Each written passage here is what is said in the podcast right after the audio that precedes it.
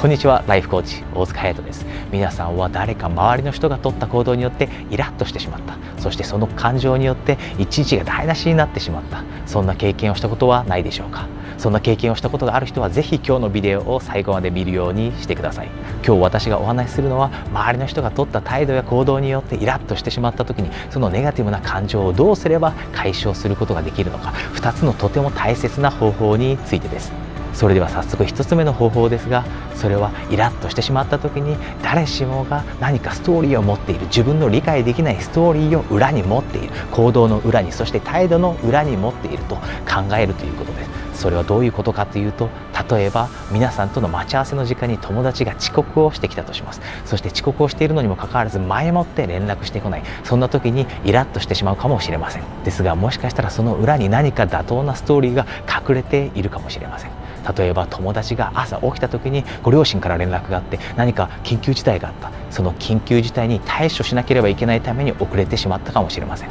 もしかしたら皆さんと一緒に行くレストランに行くまでの道のりを調べていて迷いたくないので調べていてそれが原因で遅刻してしまったかもしれません。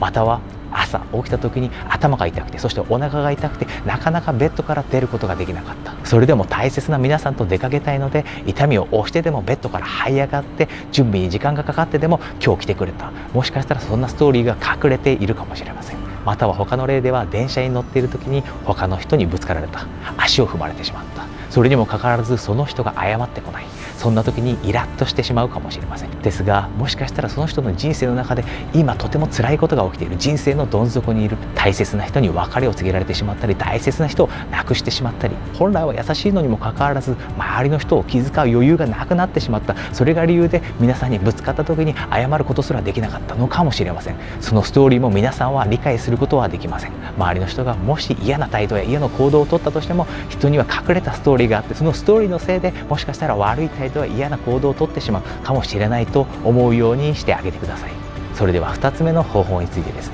そもそも皆さんはどういった時にイラッとすると思うでしょうか？ほとんどの場合が実は自分が持っている皆さんが持っているルールが破られた時です。例えば先ほどの待ち合わせの例では皆さんのルールは待ち合わせに遅れるんであれば遅れてしまう前に連絡をしなければいけない。そこで謝らなければいけないと思っているかもしれません。ですがもしかしたら友達のルールでは遅刻をしてしまうのであればできるだけ早く行ってメッセージを送るよりも何よりもまずは急いでそして実際に皆さんに会った時に心から謝っているという意思を気持ちを目と目を合わせて伝える。これがルールだと思っているかもしれません。また電車の例では例えば皆さんが電車を待っている時に外国人観光客の方が皆さんの前に横入りしたとします。これも皆さんと違うルールをその人たちが持っているかもしれません。その人たちの国では電車を待つ時に並ぶ必要がないのかもしれません。人はそれぞれ異なるルールを持っています。育った環境どんな友達と時間を過ごしてきたかどんな学校に行ってきたかどんな両親のもとで育ってきたかこういったことによってそれぞれ異なるルールを持つようになります。そしてどの人のルールが正しいということはありません。もし周りの人の取った態度や行動が皆さんのルールを破ったことによって皆さんがイラッとしてしまった場合にはこれを思い出すようにしてください。ぜひ皆さんイラッとしてしまった時には今日お話しした2つのことを思い出すようにしてください。まず1つ目が人には自分の理解できないストーリーがあるということ。そして2つ目がもし自分のルールが破られたことによってイラッとしたと気づいた場合には人それぞれルールがあってどのルールが正しいということはないということを思い出すということ。これができるようになれば皆さんがもしイラッとしたとしても早い段階でこのネガティブな感情を解消することが和らげることができるようになります。そして最終的には皆さんの人生はよりポジティブな感情そして幸せに満ちたものになるでしょう。Live beautifully and happily ライフコーチ大塚隼人でした。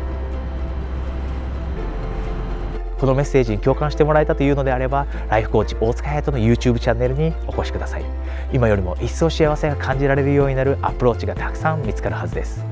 それでは次のビデオでお会いできるのを楽しみにしています。